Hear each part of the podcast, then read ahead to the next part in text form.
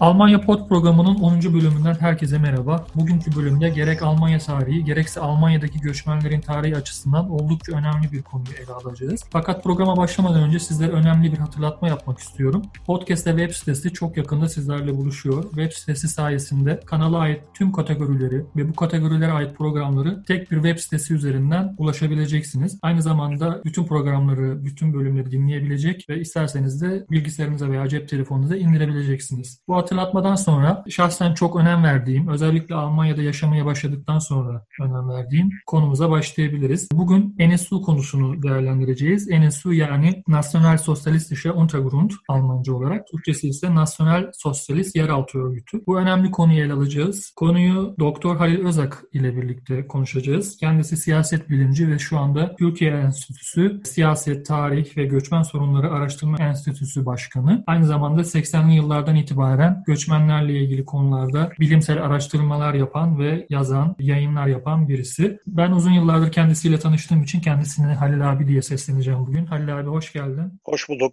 Esad. Abi kısaca kendini tanıtabilir misin? İsmim Halil Özak. kırk altı yıldır Almanya'dayım ve ben buraya öğrenci olarak geldim. Fakat birçok öğrencinin olduğu gibi esas olarak hayatım öğrencilik ve çalışmayla iç içe geçti. Hmm. Almanya'da siyaset bilimleri, tarih, Doğu Avrupa tarihi, sosyoloji ve felsefe okudum. Sonra siyaset bilimlerinde doktora yaptım. Ben bin dokuz yüz yetmişlerin sonu seksenlerin başından itibaren göçmen sorunlarıyla ilgilenmeye başladım. Ve bu konuda ilk önce seksenlerin ortasında Forum diye bir dergi çıkardım. Yabancılar sorunu üzerine Almanca, Türkçe yazıların olduğu bir dergi çıkardım. Ondan sonra Perspektif adında bir dergi çıkardım. O derginin yönetmenliğini yaptım. Ama ben esas olarak e, çeşitli konularda Almanya'daki sorunlar üzerine, hep göçmen sorunlar üzerine yayınlar yaptım. Yani bildiğim kadarıyla sen uzun zamandır özellikle bu Nasyonal Sosyalist Yeraltı Örgütü'nü takip ediyorsun. Tüm dava sürecini yakından takip ettiğini biliyorum. Bildiğim kadarıyla da S P D, Sosyal Demokrat Parti üyesisin. Orada da parti içerisinde de konuyu sık sık gündeme getiriyorsun sanırım. Evet.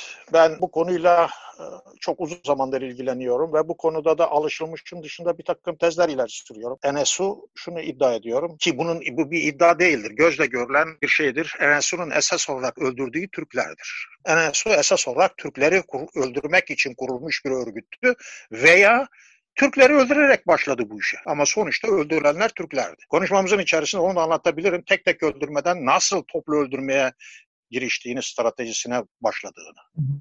Şöyle yapalım Halil abi. İlk olarak N S U'ya gelene kadar nasıl bir ortam vardı Almanya'da? N S U hangi mirasın üstüne kuruldu diye sorayım. Yani tarihsel süreci biraz bize anlatabilir misin? O dönemin sosyolojisi üzerine neler söylemek istersin? Doğru. Tabii N S U aslında bir neden değil, bir sonuçtur. Belli sosyal gelişmelerin, belli ekonomik gelişmelerin ki Almanya'nın birleşmesi sonucunda ortaya çıkan sorunların sonucunda ortaya çıkış bir örgütlenmedir. Nasıl bir siyasi ortam vardı? Batı Almanya'da göçmen sorunu siyasi hayatın araçlarından biri haline getirilmişti. Ben size bir takım örnekler vereyim. Çok eski olmasına rağmen seksen ikiden sonra C D U F D P koalisyonun C S U'lu bir İçişleri Bakanı vardı. Friedrich Simertmann diye adam diyordu ki bu Türkler kendilerini yurt dışına sürmememiz için uydurmadan hamile oluyorlar.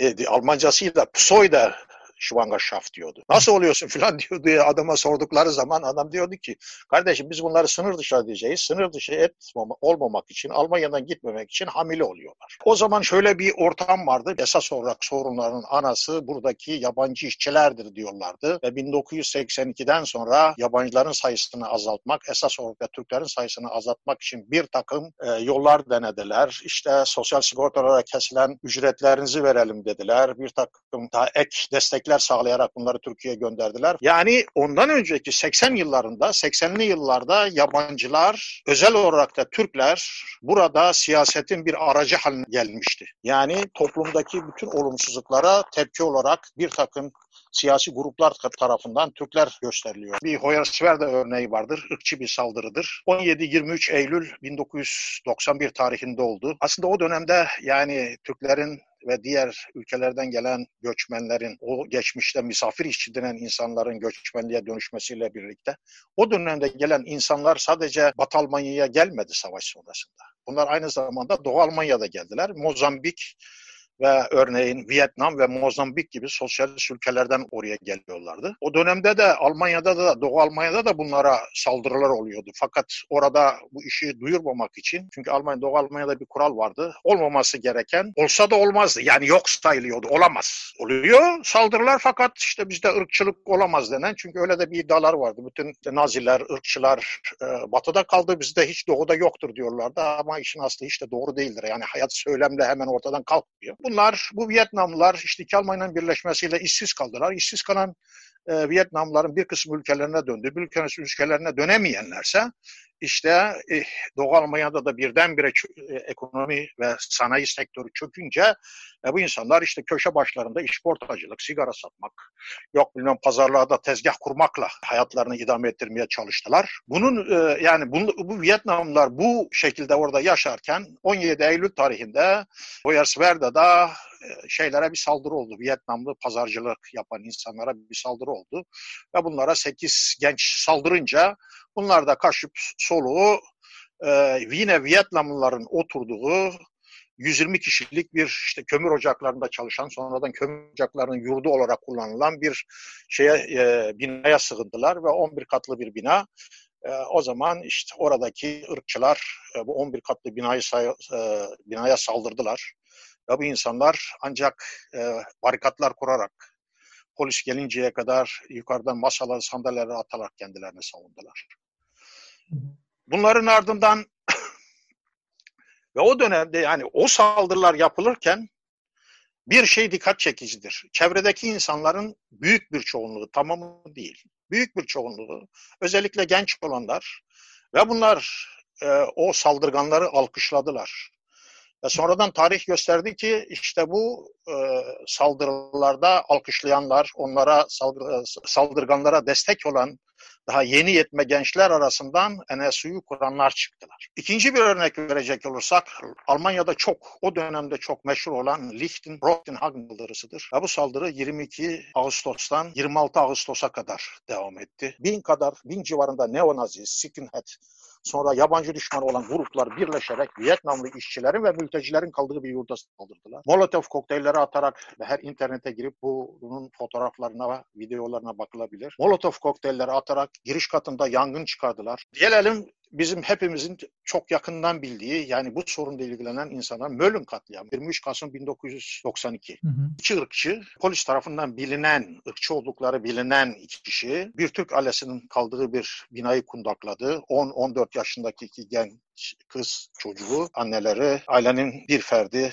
işte elli yaşlarında bir kadın hayatını kaybetti. Ailenin diğer fertleri binadan atlayarak hayatlarını kurtardı. Bir kısmı ise ağır yaralandılar. Son bir örnek daha vereyim. Solingen saldırıları yirmi dokuz Mayıs bin dokuz yüz doksan üç. Solingen'deki ırkçı saldırıda iki Türk ailesinin oturduğu bir binaya yapıldı. beş insanın ölümü ve on yedi kişinin yaralanmasıyla sonuçlandı bu saldırı. Şimdi ben bunları tarih olarak arka arkaya sıralamamın nedeni, yani bir kronolojik bir gelişme göstermek istedim. Bütün bu ortam içerisinde Doğu Almanya'da insanların örgütlenmek şekli, Doğu Almanya Sosyalist Birleşik Partisi'nin müsaade ettiği yerlerde, yani onun örgütlenmesi içerisinde oluyordu.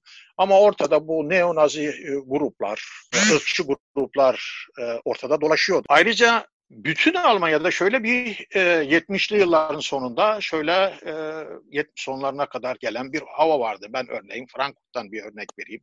Bizim yaşadığımız bir şehir olarak. Frankfurt'ta ev kiralarken, yani günlük gazete ilanlarında çocuklu olanlara verilmez, ev hayvanı olanlara verilmez, Türklere verilmez diye çok ilan vardı. Ben kendim ev ararken bununla karşılaştım. Örneğin bazı lokantaların ve diskoteklerin kapısında "buraya Türkler giremez" yazıyordu. Veya bu politikaya karşı olan Alman siyasi partileri içerisinde insanlar yok muydu? Veya partiler, bazı partiler, örneğin e, sol eğilimli partiler bu gibi işlere, e, bu gibi Ee, yabancı düşmanlığı akımlara karşı tavır almıyorlar mı? Da alıyorlardı. Yani toplum aslında bu anlamda ikiye bölünmüştü. Bu ortam içerisinde Doğu Almanya'nın Jena şehrinde bir grup genç insan bin dokuz yüz seksen sekiz yılında bir e, örgüt oluşturdular. Ve bu örgütün oluşmasında Alman Anayasayı Koruma Örgütü bir payı vardır.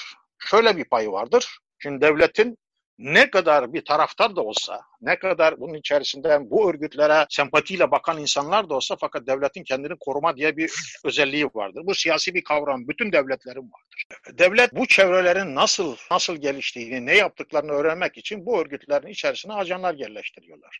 Şimdi ajanların en önemli, en iyi bilgi alabilmesinin en önemli olanağı o örgütün içerisinde olmaktır. Yani dışarısında sadece onun gazetesini alıp, onun bildirisini alıp okuyan birisi olursan sen e, o örgüt hakkında bir söz sahibi olamazsın. Devlet kendisini korumak için bir takım adamlar gönderiyor. Ve bu adamlar, bu insanlar, bunlar ya devletin görevlisi olan paralı insanlar, yani maaşlı insanları, veya bilgi almak için özellikle para verdiği ve onları kullandığı insanlar. Ama bu insanlar tam bilgiye, çok geniş bilgiye sahip olabilmek için üste doğru yükselmek zorundalar.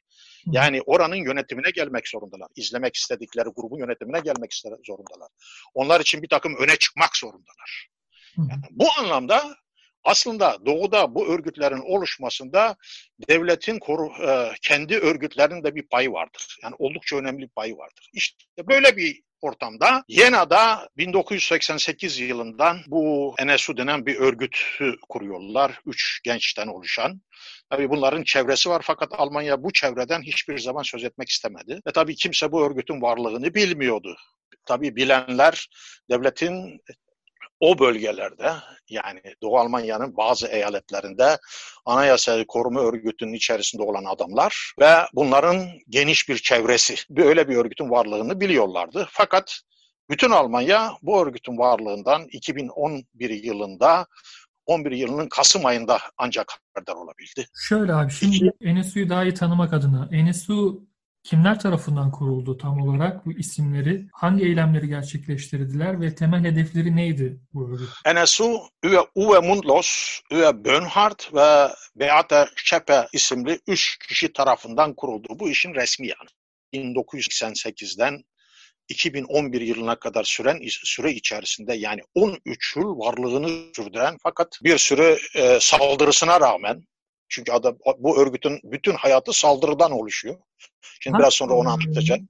Hangi saldırılar onlar? Onları bir örnek verebilir misin? Şimdi bu saldırılar şunlardır. Bu örgüt iki bin ile iki bin yedi yıllar arasında sekizi Türk, bir Yunan ve bir Alman polisini öldürdü. kırk üç kişiyi öldürme teşebbüsünde bulundu. Bu tabii sonradan ortaya çıktı bunlar. Yani daha önce faili meçhul denen olaylarda nasıl, kimlerin olduğu adım adım bu örgütün ortaya çıkmasıyla birlikte ortaya çıktı. bin dokuz yüz doksan dokuz yılında Nürnberg'de, iki bin bir ve iki bin dört yıllarında Köln'de bombalı saldırılarda bulundu. on üç banka soydular ve bu insanlar hiç çalışmadılar. Yani bir işte çalışmadılar yer altına gittikten sonra seksen sekizden itibaren. Bu soydukları bankaların paralarıyla geçindiler. Şimdi bunların amacı Almanya'yı yabancılardan temizlemek, Almanya'yı sadece Almanların yaşadığı bir ülke haline getirmek. Bunların destekçileri şunlar: devletin, özellikle Doğu Almanya'daki polis ve Anayasa Koruma Örgütü'nün bazı elemanları bunları açıkça desteklediler.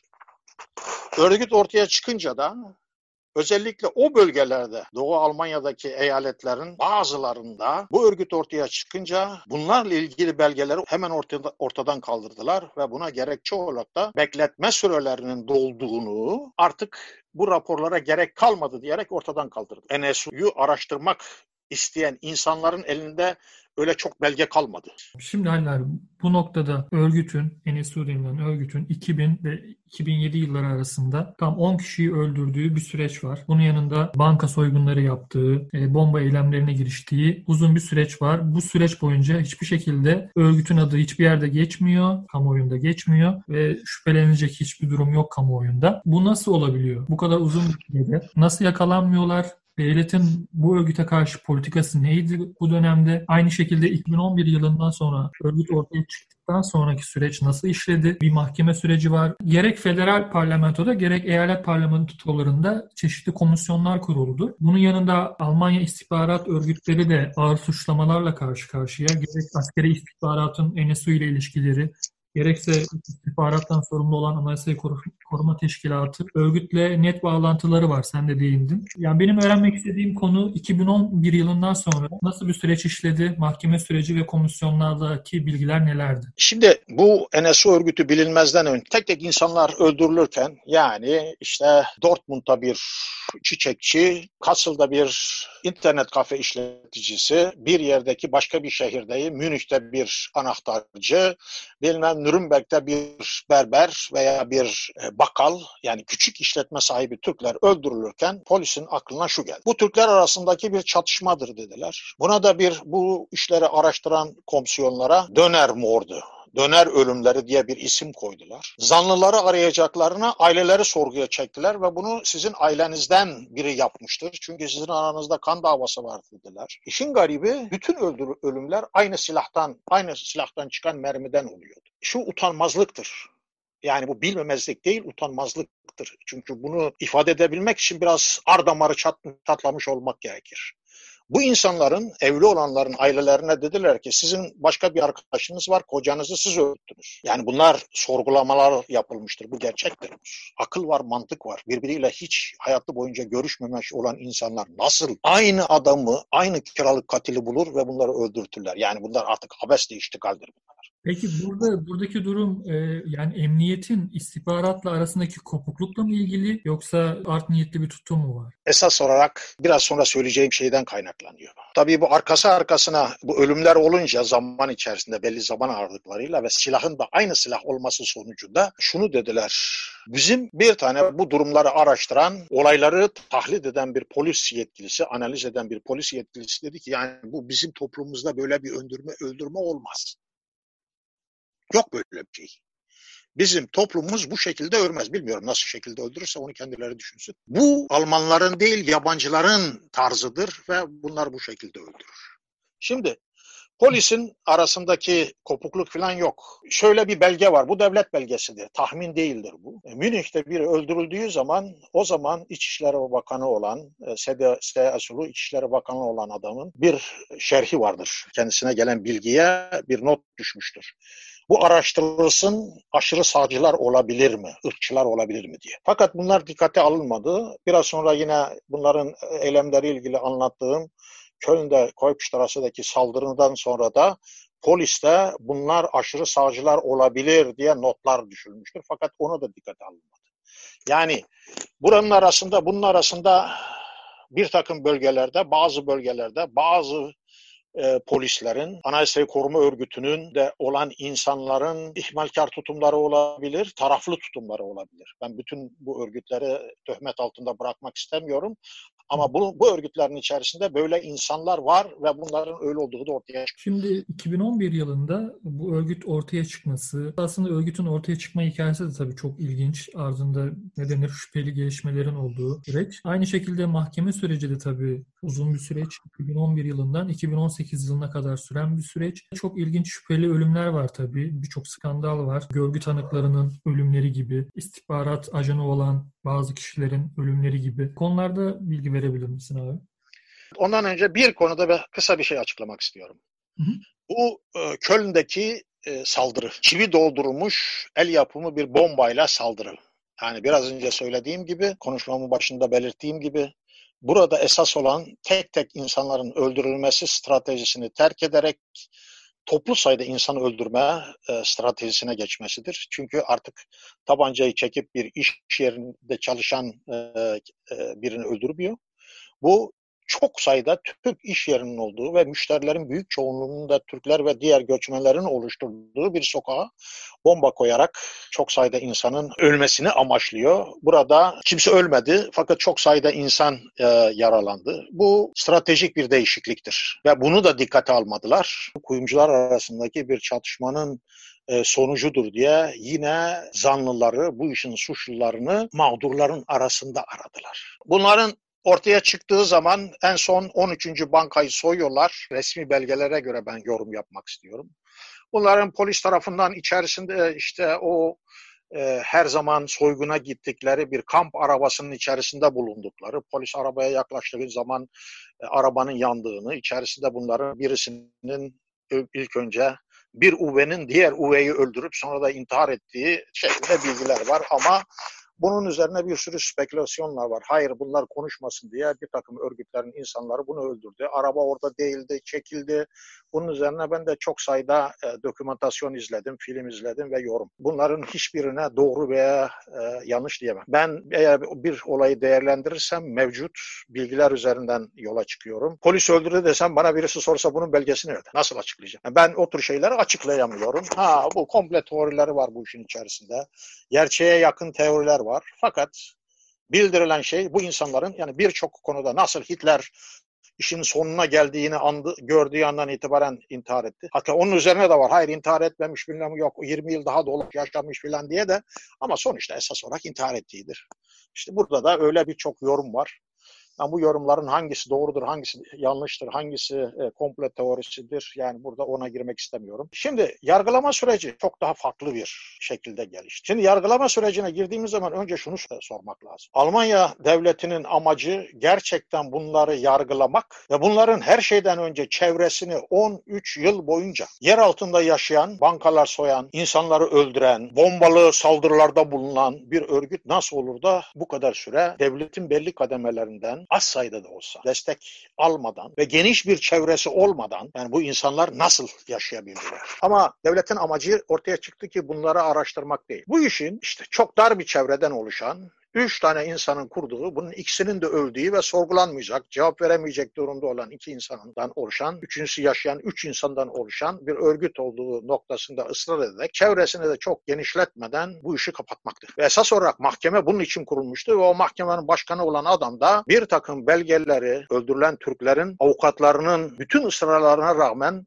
bu çevrenin araştırılmasına müsaade etmedi. Federal savcılık da bu konuda yani mahkeme başkanıyla birlikte hazırlanmış bir oyunu oynadılar. Bir senaryoyu oynadılar ve sonuçta Beate Şepe ömür boyu hapse mahkum edildi ve onun dışında üç kişi de bu örgütü desteklemekten mahkum edildiler.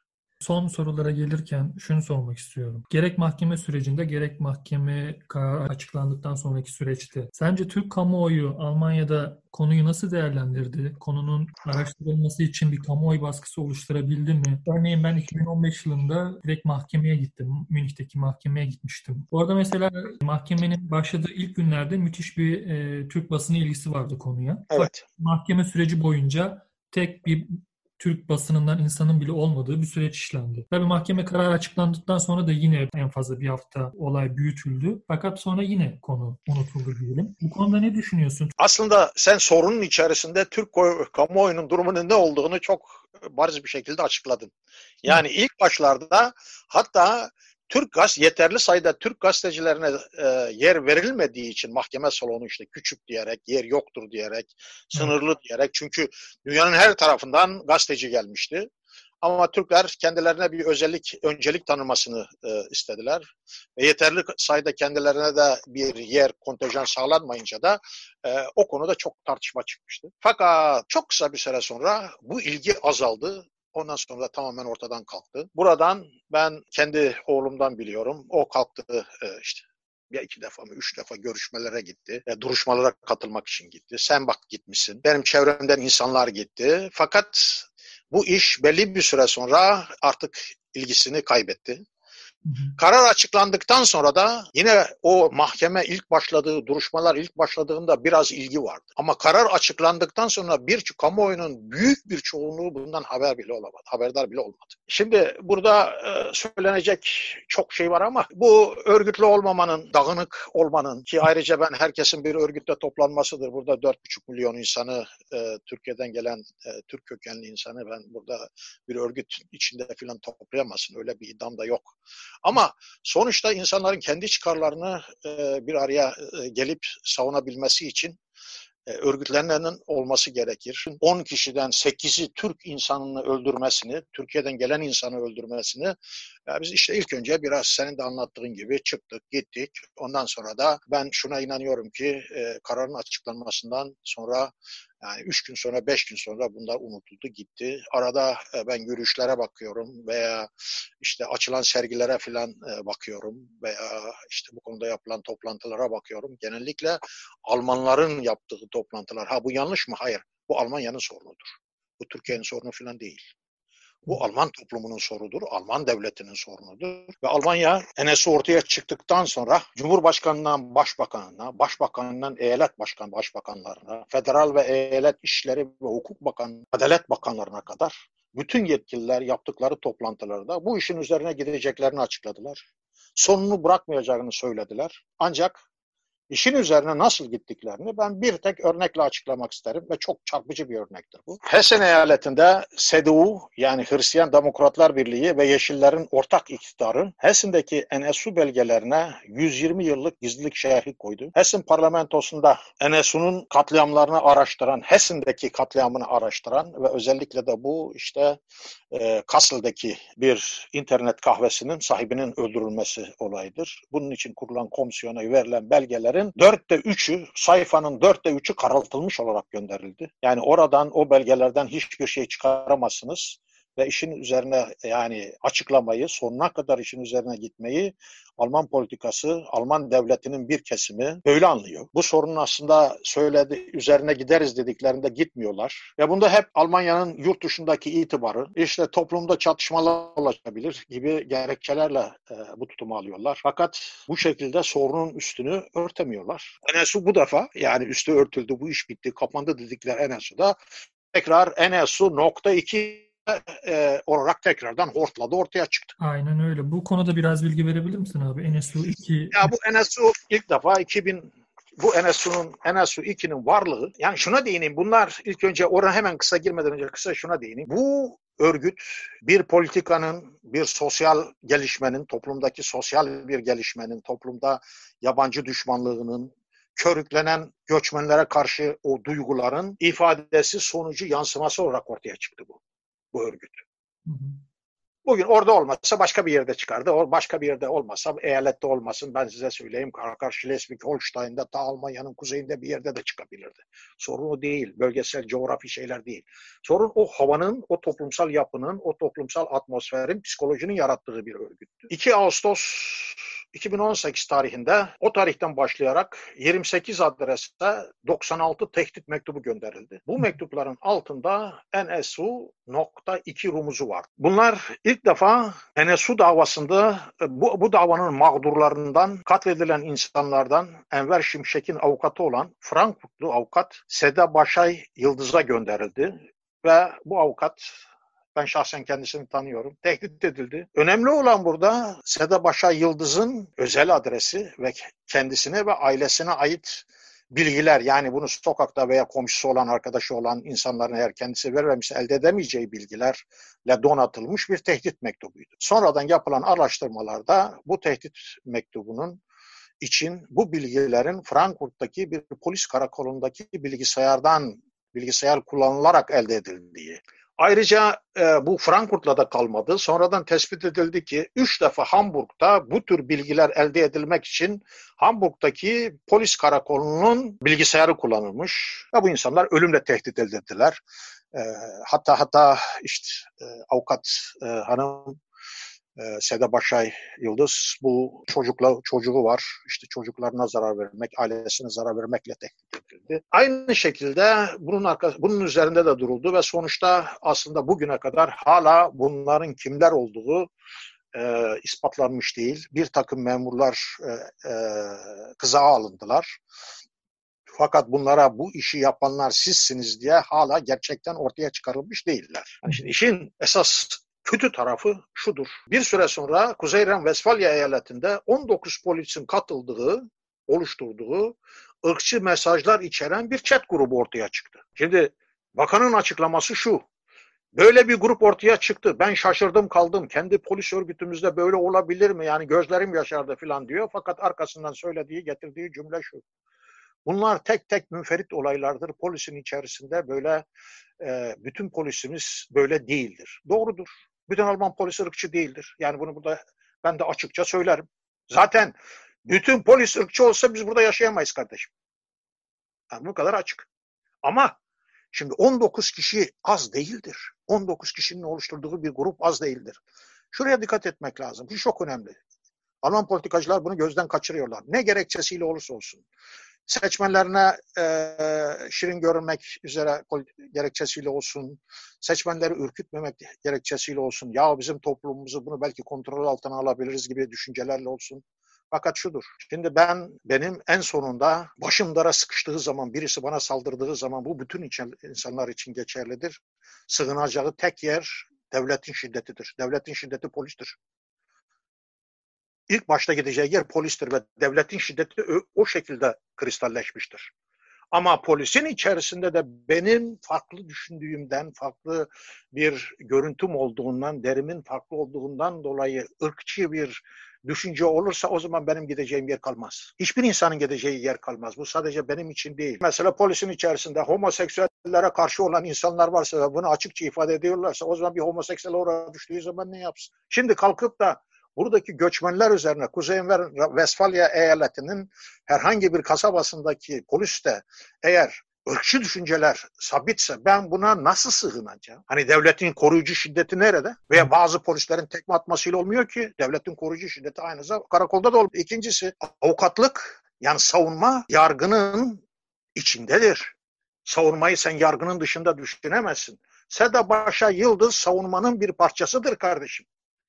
Yani Almanya demokrasisindeki üç ayaktan birinin parçasıdır. Şimdi buna saldırı oluyorsan bir buçuk yıldır, neredeyse iki yıl olacak. Hala bunu ortaya çıkaramıyorsan o zaman e, Alman politikacılarının oturup bunu düşünmesi lazım. Yani bu söylediğim ilkesel sorunlardır bunlar. Bu son söylediğim iki şey.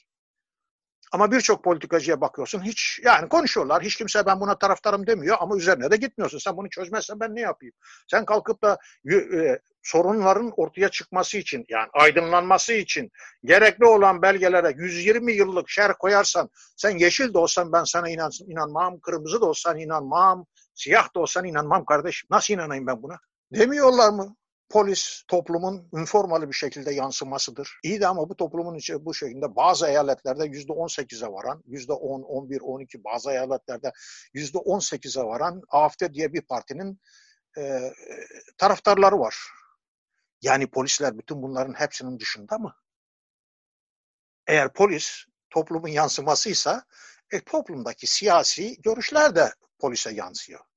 Onun için yani bu olayların üzerine gitmek, poliste ortaya çıkan ırkçı, göçmen düşmanı, yabancı düşmanı, insanlara ırkından dolayı düşmanlık gösteren, bunu şaka yolu, karikatür yolu da olsa gösteren e, polislerin veya grupların üzerine gitmek gerekir. Çünkü şunu unutmamak gerekir ki toplumun yüzde yirmi altısı göçmenlerden oluşuyor. Frankfurt şehrini örnek alırsak, senin de benim yaşadığım Frankfurt şehrini olarak alırsak, Frankfurt şehrinin nüfusu yüzde elli bir virgül artık şimdi kaçıdır bilmiyorum, neredeyse elli ikiye yaklaşıyor. Bu insanların iki yönü Alman, yani esas olarak Almanlardan oluşmuyor. Şimdi böyle bir toplumda hukuka, polise, devletin gücüne İnsanların güveni olmalıdır. Eğer güveni olmazsa o zaman bu bu kargaşanın içerisinden çıkamayız biz önümüzdeki yıllarda. Kesinlikle Halil abi. Evet. Evet Halil abi, çok teşekkür ediyorum verdiğin bilgiler için. Bugün seninle Almanya'daki yabancı karşıtlığının tarihsel sürecini, şiddete varan eylemleri, bunu doğuran sosyolojik nedenleri, aynı zamanda bir göçmen toplumu haline gelmiş olan Almanya'da özellikle büyük şehirlerde göçmenlerin devletle olan ilişkilerindeki güvenlik algısını ele aldık. Çok teşekkürler tekrar. Tekrar bir yayında görüşmek dileğiyle diyorum sana. Ben size sana çok teşekkür ederim. Beni yayınınıza davet ettiğiniz için. İyi akşamlar. Evet, böylelikle Almanya Pod programının onuncu bölümünü tamamlamış olduk. Haftaya on birinci bölümde görüşmek dileğiyle. Hoşçakalın.